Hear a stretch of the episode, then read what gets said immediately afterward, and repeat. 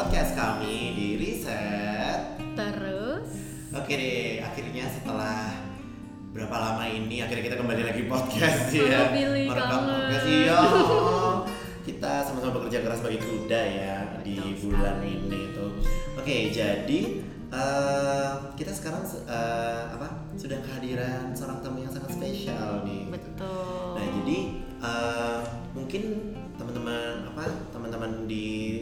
podcast riset terus ini tuh beberapa kali pernah ada yang udah tahu mungkin ada juga yang belum tahu ada istilahnya namanya UX and UI researcher nih gitu. Wah, menarik nih. Iya nih sebenarnya UX UI itu apa sih gitu apa bedanya sama X ya X itu mantan kalau UX ada bersamanya atau enggak ya gitu. Iya, Gitu, jadi jadi- untuk itu kali ini kita mengundang sahabat kita juga bernama Dea Safira Hilda. Yeay. Hai. Oke. Eh.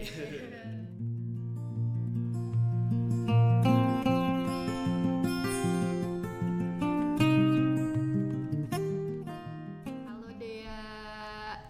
Iya, hai lagi. nah, jadi kan kali ini nih Dea adalah uh, narasumber yang akan kita wawancarai mengenai UX dan UI research. Researcher. Nah, habis itu sebenarnya Dea itu siapa sih sebelum kita mulai membahas langsung ke topik? Pengen tahu dulu nih, bisa diceritain nggak? Dea em, kerja di mana mungkin? Habis itu udah berapa lama nih menekuni dunia ini? Oke, hai. So, jadi Ya. ah, nama gue Dea, ya diulang lagi. Ah, gue bergelut di dunia UX itu sebenarnya baru tiga tahun terakhir. Mm-mm. Cuman untungnya gue masuk ke dunia UX ketika itu emang baru pertama kali berkembang. Oke. Jadi ketika gue masuk ke sana nyari mentor tuh agak-agak susah nih buat nyari tahu apa itu UX karena jaraknya agak jauh nih antara angkatan yang gue sama angkatan atasnya. Mm-mm. Jadi we kayak kita beneran struggling buat belajar dari peers jadinya sesama UX researcher baru juga yang Oke. baru dua bulan juga yang baru tiga bulan juga waktu itu awal-awal Itu berarti tahun 2016 ya? 2016 Jadi apakah ini pekerjaan pertama kamu atau sebelumnya udah bekerja tempat lain? sebenarnya dulu tuh pernah kerja di tempat lain karena emang dari dasarnya gue suka riset Mm-mm. jadi inget banget dulu pas kuliah lagi liburan sama peer terus bilang bosen yuk terus kita bikin riset Oke, maksudnya aja bikin riset ya. Narasumber yang cucok. Tepat sekali kita Tepat. sumbernya. sebelumnya pernah di market research Oke. Eh, waktu itu sempat berapa ya, empat bulan Mm-mm. terus abis dari situ karena emang selain suka riset itu tertarik sama desain Oke. awalnya dulu di kampus itu sering banget ditunjuk buat bikinin poster ilustrasi kayak gitu gitu Mm-mm. terus somehow ketemu sama teman yang emang lagi ceritanya kan startup pas lagi booming nih Iya. terus kayak orang ini bikin startup mereka butuh UX designer Oke. kira butuh UX designer gue ditawarin di sana ya kerjanya jadi beneran kuli pixel kalau kita bilang Kuli pixel. ketemu ketemu apa namanya ketemu klien klien Hmm. mintanya X ya udah bikin yang sama klien mau waktu itu tuh awal-awal gue kenal sama designing an application tuh dari situ Mm-mm. jadi kayak klien maunya bikin aplikasi X pengennya ada Y ada Z ya udah kita nggak mempertanyakan lagi tuh bikin aja bikin aja Oke. Nah, abis dari situ baru mulai kenal sama istilah namanya usability testing, Hmm. terus interview a bit, tapi kayak masih waktu itu belum kebayang gimana konteksnya di UX sampai akhirnya tahu-tahu masuk nih di Bukalapak. Ya udah Oh, mulai lah nah, ke kebuka gitu loh. Oh ternyata UX tuh harusnya kayak gini, kayak gitu. Karena pas awal-awal dulu gue masuk kerjaan gue adalah ik- ngikutin itu apa namanya meet up Hmm. kayak meet up UX di sini terus satu satu company kita berlima kayak ikut terus nanya-nanya emang UX di company lu harusnya gimana terus kayak ikut Oke. lagi nanya lagi karena Oke. waktu itu pas pertama kali masuk emang timnya baru kebentuk sekitar tiga bulan Oh, oke. Jadi ini salah satu apa UX researcher Bukalapak ya? iya betul Oh, dan kayak salah satu yang pertama kali ya gitu karena baru kebentuk timnya berapa dua tiga bulan dua tiga Tiga bulan gitu. yes. Wow, oke. Dan ternyata ada ya meet up untuk para UX researcher kayak gitu. iya Iya. Oh ya. Itu sesuatu something yang- for me.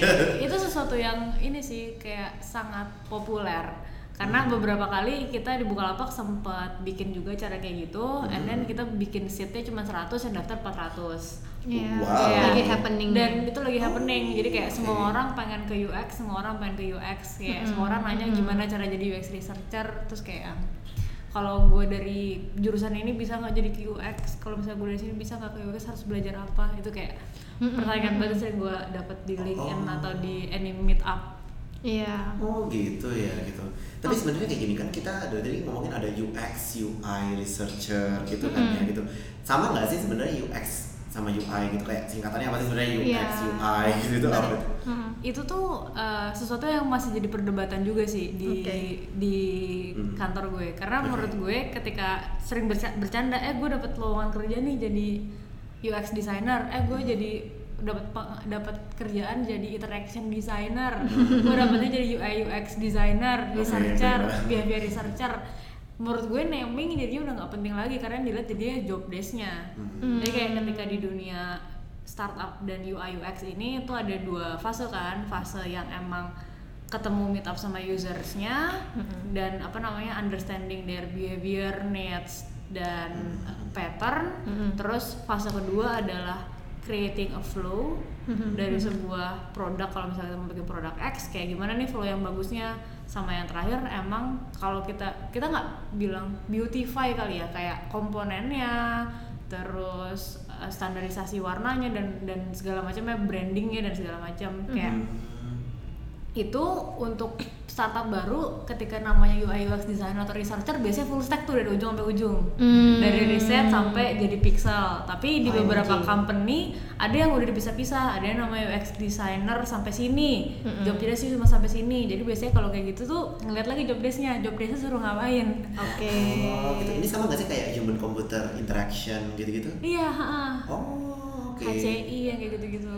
Karena kan yang kita lihat kan interaksi Mhm. people with tech kan. Ya, aplikasi gitu-gitu ya gitu. Ini apa aja sih kayak apps, website atau apa aja sih sebenarnya yang bisa dilakukan oleh seorang UX UI designer ini tuh? ah ya researcher designer. Jadi Hmm. hmm, kalau sekarang majority di Indonesia masih sampai tahap uh, on screen design On-screen application design, cuman di Bukalapak sendiri kita mulai expanding ke service design. Hmm. jadi kayak gimana uh, dari end to end nih dari user beli barang sampai barangnya di refund atau return sampai duitnya masuk ke pelapaknya. Itu kan sebenarnya service kan nggak cuman on screennya tapi juga ada sama CS-nya terus kalau misalnya di mitra kita ada service gudangnya terus kayak uh, fase returning barangnya itu kan sesuatu yang udah off screen Hmm. Jadi kayak gitu sih tapi yang mostly yang sekarang populer atau yang sering terjadi adalah ya asosiasinya dengan on screen design padahal sebenarnya it can be more than that namanya kan user experience Iya, iya. experience kan can be anything gitu Hmm. Gak related ke platformnya doang. platformnya doang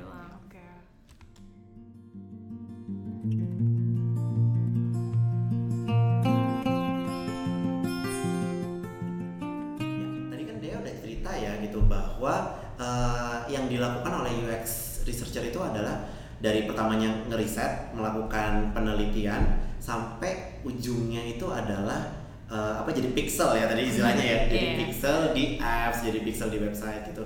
Nah, tapi pertanyaannya adalah sebenarnya risetnya itu sendiri itu apa sih yang dilakukan dari awal banget sampai terakhir gitu endingnya itu tuh apa aja sih yang dilakukan gitu? Gimana sih cari ide untuk oh ya fitur ini yang dibutuhkan sampai pada akhirnya ada gitu di app atau di website. I see. mungkin ini agak panjang dikit nggak apa-apa kali Iya. ya Apa silakan Jadi- waktu dan tempat silakan. kalau buat gue kayak gue ngebagi tipe research di UX tuh ada empat fase yang pertama itu fase discovery atau ketika kita belum tahu nih mau bikin apa. Mm-mm. terus fase kedua itu ketika kita udah tahu nih mau bikin apa tapi desainnya belum ada. Hmm. yang fase ketiga itu ketika tahap desainnya udah ada. Sam- tahap terakhir itu ketika produknya udah launch nah pertanyaan adalah risetnya mau dilakuin di fase yang mana? Hmm. ketika kita biasanya belum tahu mau bikin apa jatuhnya kan explore kita ngelihat di market tuh ada kebutuhan apa. Hmm. mostly observasi interviews tapi biasanya kita udah punya apa namanya a bit of assumptions ini mau dibawa ke mana dan dipakai ke mana. Meanwhile ketika di tahap yang sudah tahu mau bikin apa jadinya lebih ke oke bener nggak sih user tuh butuh hal ini? Terus kira-kira the best way buat delivernya flow-nya tuh kayak gimana terus uh, konsepnya masuk nggak sih dengan mental model user yang sekarang? Ketika kita mau bikin suatu produk baru. Hmm. terus kayak buat next. Yang ketika udah ada desainnya mostly kita ngelihat usability uh, level user bisa pakai atau enggak sih? Ketika user dihadapkan dengan halaman ini is it intuitive enough or not user bisa langsung kayak dengan mudahnya menemukan apa yang harus dia lakukan di halaman itu atau enggak kayak dipen- yang mana yang dipencet Iya, gitu. benar-benar dipencet terus kayak mereka harus ngapain di sana. Yang tahap ketiga yang sering dilupakan adalah ketika produknya udah launch. Kadang-kadang kita suka lupa tuh kalau misalnya ini tuh masih bisa ada improvement loh Hmm. dan segala macam. Ya kayak tadi Bella bilang kayak uh, user sebenarnya gimana cara bikin user mau masuk halaman ini? Terus kayak kenapa user keluar dari halaman ini? Itu biasanya lagi-lagi dilihat kayak evaluating uh, the products kayak Oke, by data ternyata ada drop dari halaman X ke halaman Y itu kenapa ya? Terus kayak kok penggunaan yang produk ini tuh kecil, salahnya di mana ya? Jadi kayak it's kayak uh, another research. Terus kalau untuk metode sendiri uh, di research mana pun depends sama objektifnya kan mau Iya, ngelihat betul apa. sih.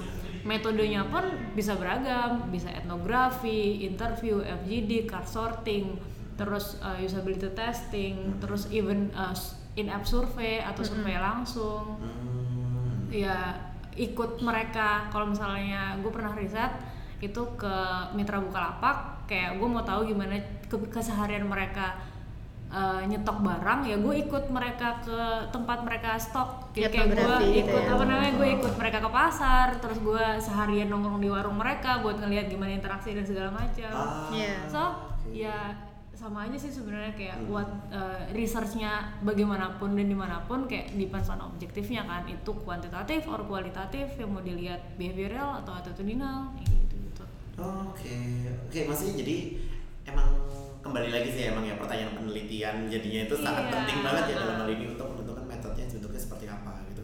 Nah ter- eh, terus evaluationnya gitu biasanya gimana? Kayak kalau kita tahu bahwa oh ini udah oke nih, atau kayak ini kayaknya masih ada improve perlu improvement here and there gitu-gitu.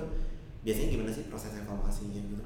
buat kalau produknya udah launch Kalau produknya udah launch gitu. biasanya ngelihat ini sih based on data performance atau emang kayak eh ini produk udah nggak disentuh lama nih bisa diimprove apa ya Hmm. karena kan sebenarnya produk kan uh, needs orang kan terus berkembang nih produk kan juga terus berkembang kira-kira ini ditambahin apa lagi ya ditambahin apa lagi ya kayak gitu Iya. gitu Sebenarnya aku agak tertarik untuk bertanya tentang tahap discovery nih. Karena kan dari pengalaman sebelumnya bekerja sempet sedikit sih ke UX lah di Traveloka. Dan di sini juga walaupun nggak first handedly handle itu tentang siapa yang bisa memberikan ide. Hmm. Jadi kan sebenarnya problemnya bukan how to find the ideas, tapi which idea we should pursue to ideate stage gitu yang next after discovery. Marketing people punya ide, terus C level punya ide, terus ya kita sendiri juga sebagai designers atau ya researcher who do design atau designers who do research itu yang juga punya idenya sendiri. Tapi kan biasa challenge-nya kalau ini by market sizing. Kalau kita berdasarkan user needs gitu kan. Terus ada juga yang dari C level ya strategi. Itu gimana tuh cara kamu untuk uh, handle itu? Tuh, ada pengalaman tentang itu gak? Hmm, well kalau buat itu sebenarnya kalau bisa dibilang buat gue UX sendiri itu adalah penengah antara teknologi, bisnis sama users. Oke. Jadi kayak listen to users tapi understanding the business. Karena kadang-kadang dan kayak ngelihat limitasi teknologinya bisa nggak sih dilakuin atau enggak. Mm-mm. Biasanya ketika ada ideas kayak gitu, kita masuk ke tahap uh, lebih ke ada diagram visible-nya sih dari segi ini menjawab user needs-nya sama ini visible buat dilakukan apa enggak. Mm-mm. Nah, biasanya dari sana yang menentukan itu ya lagi-lagi discuss. Kita ngasih consideration, tapi biasanya yang milih itu adalah product manajernya. Kayak ini mau go or no go. Ngelihat, nah mereka yang ngelihat dari secara sisi bisnis, secara ROI, secara duit dan segala macam itu make sense atau enggak. Oke. Berarti PM kalau dibuka lapak tuh juga memegang dari sisi bisnisnya juga ya? Yes. Wow. Hmm, jadi tapi lucu juga ya. Jadi artinya eh, pada akhirnya keputusannya itu tuh gimana? Maksudnya kayak nih base kalau saya kalau nggak tahu ya kalau misalnya aku kan sebagai seorang pure researcher mikirnya adalah kayak nih gue udah bikin suatu riset terus habis itu kayak ibaratnya lo presentasiin terus habis itu oke ini gimana mau diambil nggak saran ini atau enggak itu atau gimana sih pada akhirnya sampai keputusannya yang dipakai desainnya seperti apa misalnya atau yang dipakai bentuknya bentuk akhirnya maunya pakai yang ini nih daripada yang lain gitu gimana? Wah, kalau itu gue cuma bisa jawab pakai satu kata, the art of lobbying.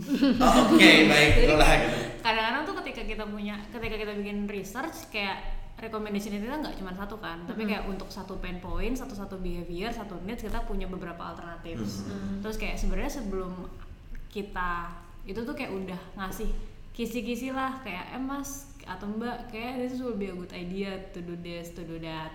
Terus kayak gimana cara lo persisten buat nanya eh, jadinya bisa masuk roadmap atau enggak? Atau nyari backingan. Eh dengerin deh ide gue kayak nyari backingan ke engineer nyari backingan ke anak data supaya nanti makin banyak yang setuju dengan idenya itu will be easier to be implemented. Oke. jadi kayak oke. ya itu eh, makanya yang dibilang kayak beyond research nggak cuma selesai sampai present tapi kayak after that gimana cara mastiin bahwa insight lo atau, atau recommendation lo beneran di- dilakuin atau enggak. Diimplementasikan ke produknya langsung gitu Ah, ya. bahkan ketika diimplementasikan ke produk pun itu harus diawasin juga karena kadang-kadang kan yang kita kasih A tahu-tahu yang dibikin B jadi kayak tetap harus di kadang-kadang kan kayak itu bit Oke. hard Tadi kan dia sempat mention kata apa jargon yang F banget nih, roadmap gitu. Oke. Mungkin bisa dijelasin buat listener kita yang non startup atau Iya. belum melek UX gitu. Oke. Apa sih roadmap? Oke, roadmap itu timeline.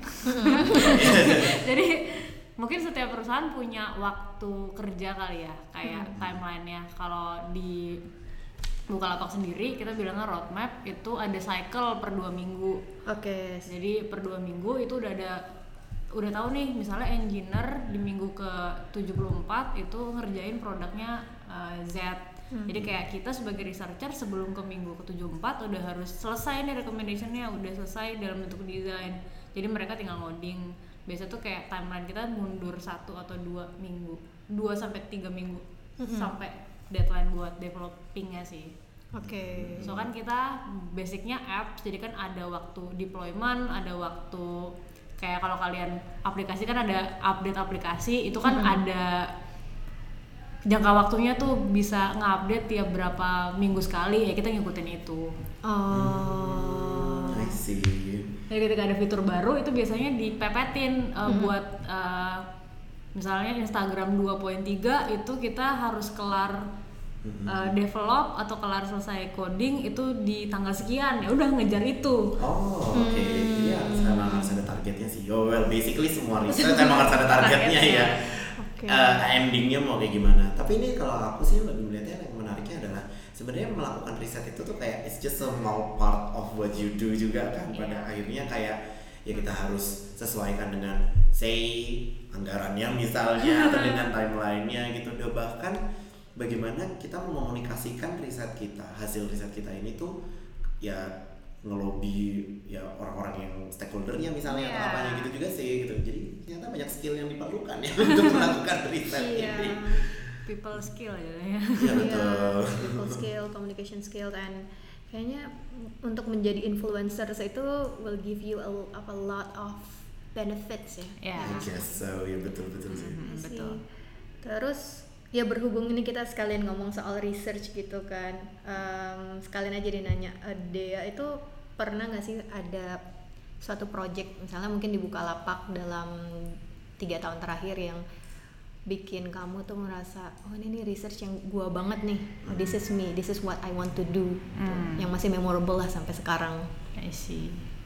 Mungkin ada dua kali ya, yang Wah. bentuknya building new product sama nyari ide mau bikin apa. oke Waktu itu tuh menurut gue yang yang cukup bikin gue fired up itu adalah yang mau cari ide apa. Mm. Waktu itu tuh briefnya cuman satu, eh, acquisition cost kita tinggi banget. Gimana Oke. cara nuruninnya? Mm-mm. cuman itu. And then ya we have to come up with a new acquisition strategy right? Uh, waktu itu gue dikasih sebulan buat ngelakuin dari planning sampai synthesizing dan reporting. Gue ngelakuin riset di tiga kota. Jadi kayak the first week gue aligning sama stakeholders mereka maunya gimana bayangannya gimana dan segala macam. Terus tiga hari di satu kota tiga hari satu kota tiga hari satu kota balik sintesis langsung reporting waktu itu yang bikin fire up tuh karena even though gue product researcher kayak kita nge-research buat suatu produk tapi waktu itu recommendationnya jadi bentuknya service Hmm. Jadi kayak kita nggak cuma ngebenerin kayak harus bikin fitur apa, tapi kayak gimana cara kita benerin our existing service to acquisition karena acquisition kita masih people. Tapi masalahnya waktu itu acquisition untuk apa sih ini? Oh iya sorry, waktu itu tuh untuk mitra Bukalapak, Hmm. untuk yang warung. Oh. Jadi waktu oke. itu kita untuk akuisisi tuh masih pakai salesman, sedangkan salesman itu costnya lumayan tinggi. Jadi kayak pertanyaannya gimana cara ngurangin costnya? Mm, mm, mm. Gitu. Wah. Wah. Oke, baiklah. Itu salah satu tadi yang sangat terkesan gitu ya. Karena ya lumayan juga kan nge- ngegabungin insights dari dua minggu 30 partisipan, inter in interview semua. In-depth interview semua dua Wow. minggu, ambisius sih. Luar biasa ya itu. Ya, habis itu tepar. Iya Ya, sih. Dapat dibayangkan ya, itu kerja keras loh itu.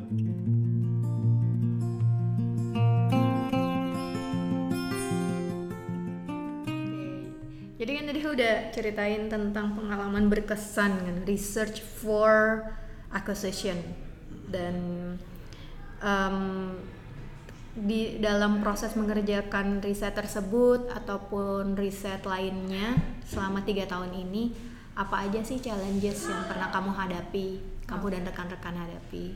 Nah, sebenarnya challenge-nya mungkin agak-agak generik kali ya. Karena Iya. mungkin semua orang ngerasain hal sama. Kan UX eh, research itu kan biasanya lekat dengan akademi ya. Hmm. Tapi kan ini gue riset di perusahaan, maksudnya di praktisi gitu loh yang orang riset aja itu masih harus dieducate. Jadi sebenarnya dulu challenges paling gedenya adalah justru educating stakeholders tentang the importance of research. Oke. Jadi kayak ngasih tahu bedanya kuanti sama kuali itu apa, kuali nggak bisa dikuantifikasi, terus kayak riset kuali ditanya berapa orang, itu kan kayak different nature. Itu tuh struggling sendiri tuh agak lama buat ngasih tahu the importance of researchnya. Karena kalau stakeholders nggak buy in kalau research itu important, kita sering dilangkahin. Oh. Kayak iya, misalnya iya, kita iya. udah bilang nih based on user needs it won't work gitu loh. Tapi kayak user kayak uh, stakeholders bilang ya udah gua aja eksperimen aja. Terus kayak ketika gagal ya kita cuma bisa bilang told you so. Iya, bisa juga sih ya kayak gitu memang. Jadi Tapi kalau misalnya berhasil gimana on the other side? kalau misalnya berhasil biasanya kita evaluate sih what's make it works terus Oh. kayak uh, tuh apa namanya bikin itu lebih ada SOP-nya atau lebih improvementnya itu biasanya dari kita abis itu Oke. Jadi pertama challenge-nya educate stakeholders yes, gitu ya. educating stakeholders Terus sama uh, mungkin ini challenge pribadi kali ya buat gue sendiri Hmm. itu adalah uh, nggak semua researcher bisa ngedesain nggak semua desainer bisa ngerti research. Dan di Bukalapak kita harus kerja sama Hmm. jadi kadang-kadang kita researcher terlalu insight tuh terlalu behavioral banget. Sampai nggak bisa translating that into uh, design recommendations. Minimal kalau si desainer kayak nelan mentah-mentah apa yang dikatakan sama satu sama dua partisipan tanpa ngeliat uh, apa sih namanya bigger picture-nya atau pattern-nya tuh gimana sih. Jadi kayak di situ tuh suka berantem ya kayak kenapa sih lu pilihnya bentuknya kayak gitu? Ya soalnya white space ini lagi bagus desainnya tapi kayak user needs-nya nggak akan ngerti kalau misalnya nggak ada keterangan apa pun. Jadi kayak banyak-banyak di sana sih. Ya lagi-lagi sama-sama harus nurunin ego kan. Kayak kita juga harus belajar soal desain as in design sama kita harus nge-involvein desainer buat setidaknya at least mulai empati lah sama usernya kayak dengan ngajak mereka ikut research jadi observer dan segala macam Oh, Oke. oke baiklah. Lucu juga ya. Jadi maksudnya kan dalam hal ini tuh artinya banyak sekali yang harus kerjasama antara ya mungkin di beda ya itu artinya kan UX researcher and UX designer itu dan ya mungkin nanti ada nama lain ada nama-nama lainnya yang harus diajak kerjasama juga gitu jadinya. Tapi emang harus ada kerjasama di antara satu dengan yang lainnya kan berarti gitu. harus ada salah satu yang going extra mile gitu ya. iya Hmm, ya mungkin kayak karena kan bayangannya gini sih ya kalau kalau ketika mendengar UX researcher itu tuh biasanya orang-orang kayak dalam behavioral science gitu nggak sih Ya. jadinya gitu tapi Indian kalau misalnya ngomongin masalah I don't know coding atau apa orang-orang yang komputer gitu-gitu jadi gimana tuh akhirnya mentranslate-nya gitu dari kayak ini hasil risetnya terus ditranslate menjadi sebuah codingan komputer gitu Iya. bayangannya gitu. itu sih jadinya kayak kita nempel kayak perangko jadinya dari Oh. fase understanding fase planning kita udah infographic designer Hmm. jadi kayak buat mereka juga paham kayak konteks usernya tuh kayak gimana terus ketika udah tahap desainingnya kita nempelin mereka juga buat mastiin bahwa yang mereka bikin tuh sesuai sama yang kita bahas Iya. di di lapangannya Oke. jadi kayak ya udah nempel aja terus sampai itu akhirnya jadi sebuah fix design buat dilempar ke engineer Ah. Iya, makanya be- ideally kalau di startup uh, researcher itu masuk ke dalam tim desain gitu Iya. kan, under design. Kalau di Bukalapak masuk ke apa VP apa SVP-nya product design produk Bukalapak product design, ah. Bukalapak design. Oke. Hmm. apa design Terus jadi kan challenge-nya tadi educating stakeholders pertama, kedua tuh adalah um, research researchers um, translating insights into design brief. Iya. Kadang nggak selalu going Works, well. ya. Dan juga sebaliknya. Oh. Jadi masalah empathy gitu kan. Yes. Tapi nggak cuma um, empati ke user ya Iya, empati empati ke- kan sama rekan kerja kali ya gitu. lalu ada lagi gak challenge lainnya? Eh, kalau gue bilang bandwidth gimana nih Oke, baiklah itu challenge juga sih ya. Iya, iya, iya. Baik. Iya, iya, iya. Nah tapi kan tadi itu udah challenge-nya gitu ya gitu. Tapi kalau uh, what's the joy of being a UX researcher sih sebenarnya? Apa yang menyenangkan?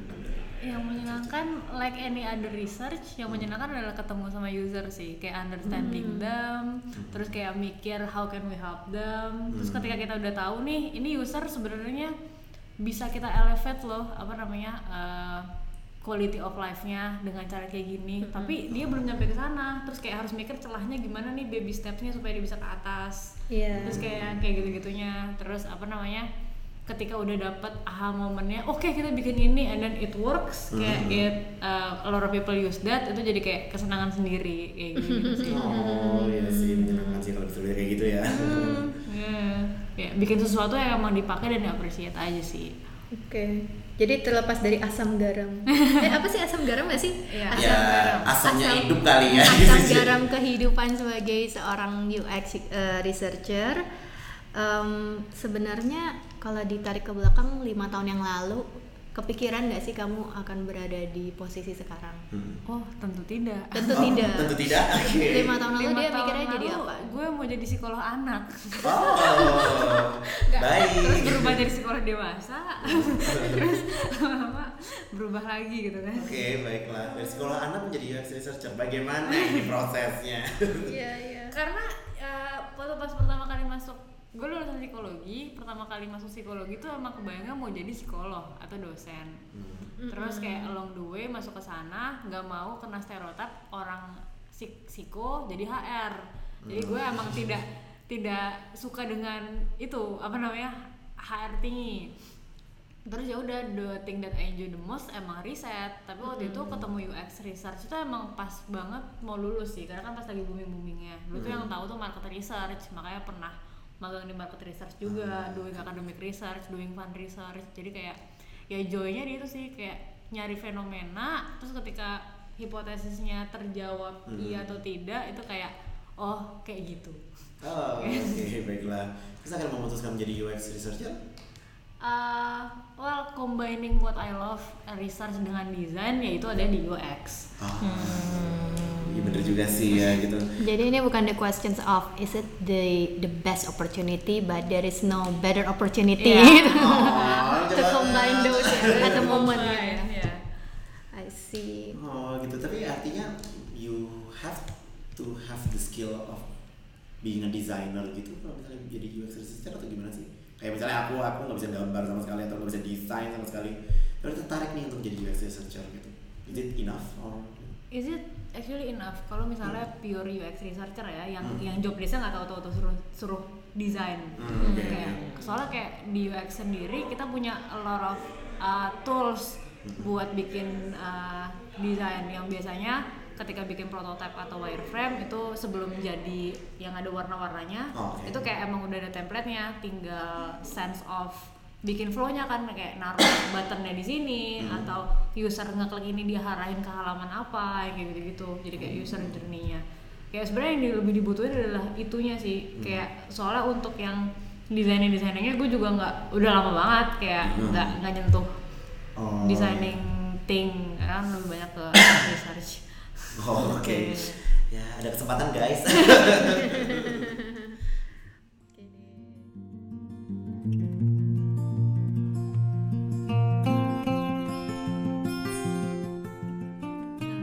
Em, tadi kan udah cerita sedikit nih Dea tentang lima tahun yang lalu kepikiran soal jadi psikolog anak Oke, habis itu terus udah berubah ya. terus berubah Jalannya waktu.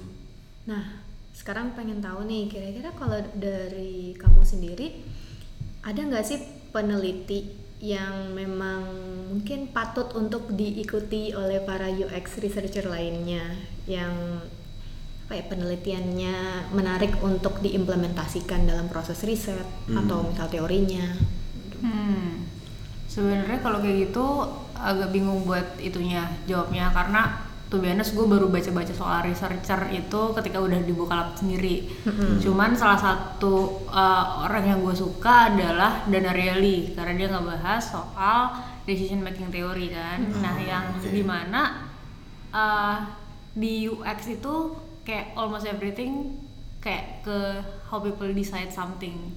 Hmm. Jadi we try to avoid uh, dark pattern, terus gimana caranya bikin orang uh, purchase this instead of that, Mm-mm. terus kayak harus kayak gimana dan kayak gimana. Walaupun sebenarnya ilmunya kalau disalahgunakan itu jadinya agak bahaya sih. Oke, baiklah. Lucu juga Daniel Ariely ya. I mean, he's not doing UX research, tapi itu menginspirasi jadinya. Iya. ya. soalnya he's Untuk- well known to be behavioral economist Iya, behavioral Iya, economist, right. gitu. Oh, Oke. Oke. Terus eh, oke, jadi sebenarnya banyak principle of behavioral economics yang bisa di-apply ke UX research ya di Iya. sini takeaway-nya. Lalu kalau di sisi lain nih, apa sih sebenarnya harapan Dea buat eh, bidang UX research ini di Indonesia? Hmm, mungkin Ap- bisa ya. dari sisi apa namanya prosesnya atau implementasi hasil risetnya. Hmm, kalau harapannya sebenarnya ada banyak. Ada beberapa. Yang pertama itu UX research itu kan identiknya sama on screen uh, products kan. Oke. sebenarnya gue pengen di Indo itu kita seeing beyond uh, screen. Mm-mm, mm-mm. jadi kayak UX researcher tuh nggak cuman ya udah kuli UT aja suruh ngeliatin ada usability testing masalah atau enggak terus desainer punya desain Hmm, kita suruh ngetes user bisa pakai atau enggak user bisa pakai atau enggak padahal yang Oke. bisa kita lakukan tuh more Dan that kan sebenarnya Hmm. kayak gitu Oke. Oke. Amin, Ya. semoga ya suatu hari Diamini ya, nanti. itu kayak gitu. Tapi emangnya kalau beyond screen, apa sih kepikiran tadi kan sempat ngomongin tentang service design. Hmm. Tapi sebenarnya itu kan ada kayak really thin line between what you call as UX research implemented on services sama operation research Mhm. gitu kan. Jadi gimana tuh nah untuk membedakannya apa sih? Sebenarnya ini juga nih ke beberapa minggu lalu gue sempat ngobrol sama beberapa researcher di lini lain kayak agensi, terus market research, terus social researcher, yang segala macam. Sebenarnya kita bertanya soal kenapa sih kita suka banget mengkotak-kotakan ini research? Iya. Ah, Iya, iya, jadi iya, kayak iya. the thing kayak market research, uh, UX research, operation research, sebenarnya yang di research sama kan, human gitu loh. Cuman ya kebetulan objektifnya beda. Kebetulan yang dicarinya beda, sudut pandangnya doang sebenarnya beda. Kebetulan metodenya beda. Tapi Ya, sebenarnya- bisa jadi sama, bisa jadi Hmm. beda, depends on uh, objektifnya. Cuman ya itu kayak di di Bukalapak sendiri, apa namanya? Kita tuh divisi market research sama product research ya, label US research tuh jalan masing-masing. Oh. Padahal sebenarnya kan bisa disatuin. Terus Hmm. kayak ya gitulah sebenarnya salah satu harapannya gimana sih? Nih secara fundamental kayak sama-sama research tapi how can we support each other dengan strength and weaknessnya sih sebenarnya. Iya. Hmm, exactly sih. Walaupun bidangnya yang berbeda, maksudnya kayak tapi tetap nyambung juga kan pada akhirnya kan udah ya produk-produknya juga yang dijual gitu kan. Iya. Ya sudut pandangnya aja kan beda. Organizational blocker sih mostly ya. Iya. Hmm, Nah, iya, misalnya nih kayak market research sama uh, UX research kan yang dilihat experience nih. Kalau misalnya UX research ketika kita ngeriset ngelihat impression pertama orang ketika ngeliat aplikasi ini gimana. Tapi ketika di market research dan packaging research kita ngasih rokok nih atau uh, susu terus kan kita ngelihat gimana sih dia interaksi dengan susunya pertama kali that's also part of experience right Iya. Jadi kayak jadi kayak ya udah different scope aja Mhm. juga sih ya kalau kayak gitu jadi berarti mungkin lebih ke harapannya eh, riset itu nggak dipandang cuma kayak dikotak-kotakan dalam satu bidang gitu ya tapi bisa lebih integrated gitu ya lebih terintegrasi antara eh, satu bidang tertentu dengan bidang lainnya khususnya Iya. dalam UX dan yang mungkin tadi market research atau yang lain-lainnya gitu, Kayak hashtag research inclusivity. Ya udah sih itu. Jadi em, lalu dia ada gak pesan-pesan buat para adik-adik adik-adik atau teman-teman sekalian yang saya ada beberapa temen nih memang bahkan yang seangkatan kita Bill Hmm. yang sebenarnya lagi kepikiran gitu untuk pengen banget nih jadi UX research tapi sekarang kan gamenya udah beda sama tiga tahun yang lalu Iya. tiga empat tahun yang lalu di mana semua orang bisa oke we're welcoming fresh graduates to become UX researchers sekarang kalau let's say bukan hanya cuman di big four ya bukan di big four startups tapi juga bahkan yang udah di second tier aja normally will ask for some years of experience. Ya. Yang itu yang bikin orang tuh agak mungkin takut gitu buat jump in. Makanya meet up jadi happening. Iya.